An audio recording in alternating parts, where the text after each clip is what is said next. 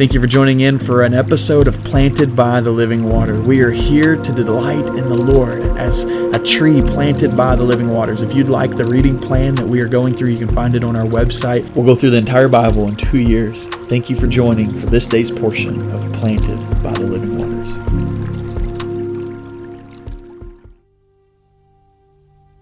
Welcome to episode 104 of Planted by the Living Waters. We are planted here today in Judges chapter 17, and we hear this story today of a man named Micah and his mother and, and, and the involvement of, of some money that was stolen. And I want you to hear um, this, this passage, and then I want to talk about a, a principle that we can take from this and, and really learn something about what I'm calling destructive parenting.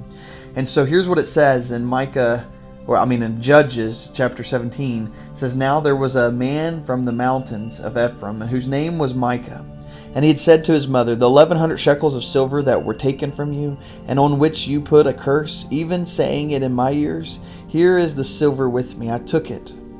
And his mother said, May you be blessed by the Lord, my son. So when he had returned the eleven hundred shekels of silver to his mother, his mother said, I had wholly dedicated the silver from my hand to the Lord for my son, to make a carved image and a molded image. Now therefore I will return it to you. Thus he returned the silver to his mother, and then his mother took two hundred shekels of silver and gave it to the um, silversmith, and he made into a carved image and a molded image, and there it was in the house of Micah. My goodness, it continues. It says, Then the man Micah had a shrine and made an ephod of, and household idols, and consecrated one of his sons, who became his priest. In those days there were no king in Israel. Everyone did what was right in his own eyes. And and the principle I want I want us to think through here is is parenting, and uh, is about parenting, and and really here we see an example of destructive parenting, and uh, you read this and you think, oh, well, um, I, I, get it, um, but but I don't know how that really applies to me. Well, listen, what's happening here?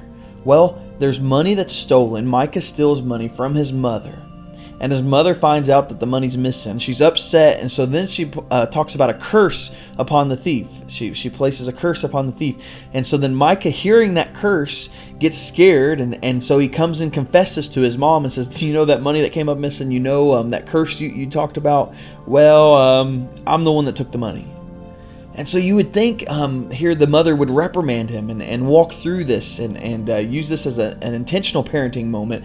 Rather, though, we see destructive parenting. And what I mean by that is, is she turns around right after saying she's going to curse the thief and she blesses the name of her son.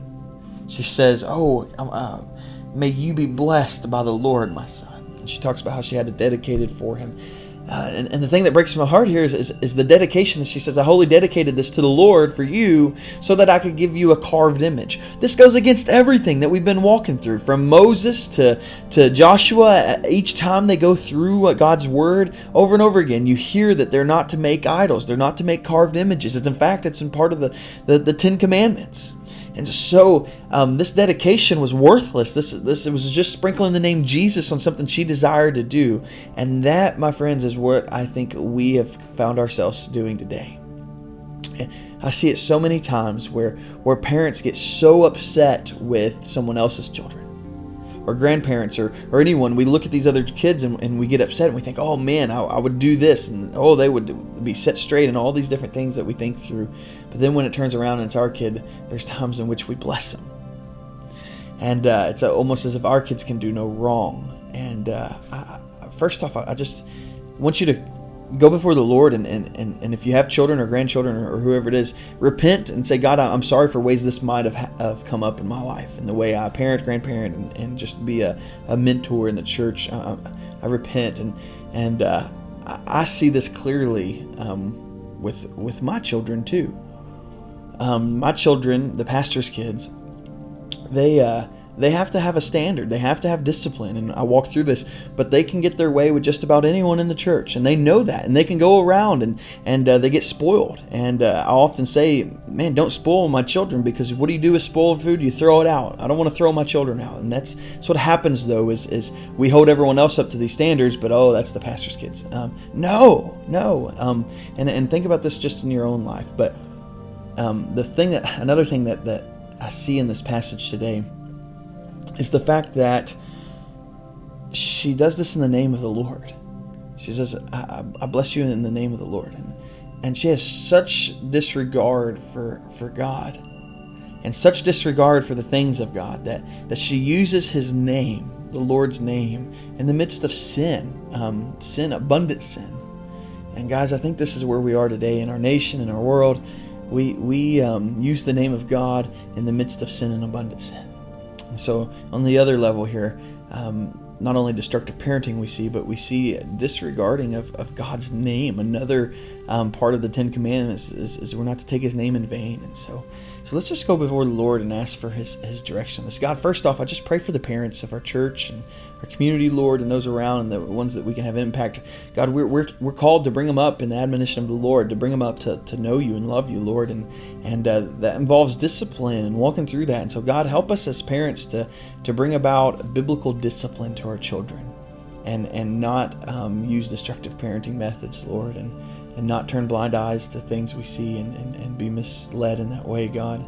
Lord, I also pray for us as, as um, we simply uh, uh, um, at times use your name in vain. Lord, um, we, we, just talk about um, God's blessing in all the different areas of our life when, when in fact it may have um, the furthest to do with you. So, Lord, just bring us under conviction of your Spirit and allow us to, to plant ourselves in your word today and recognize that, that God, you are, are true and your name is worthy.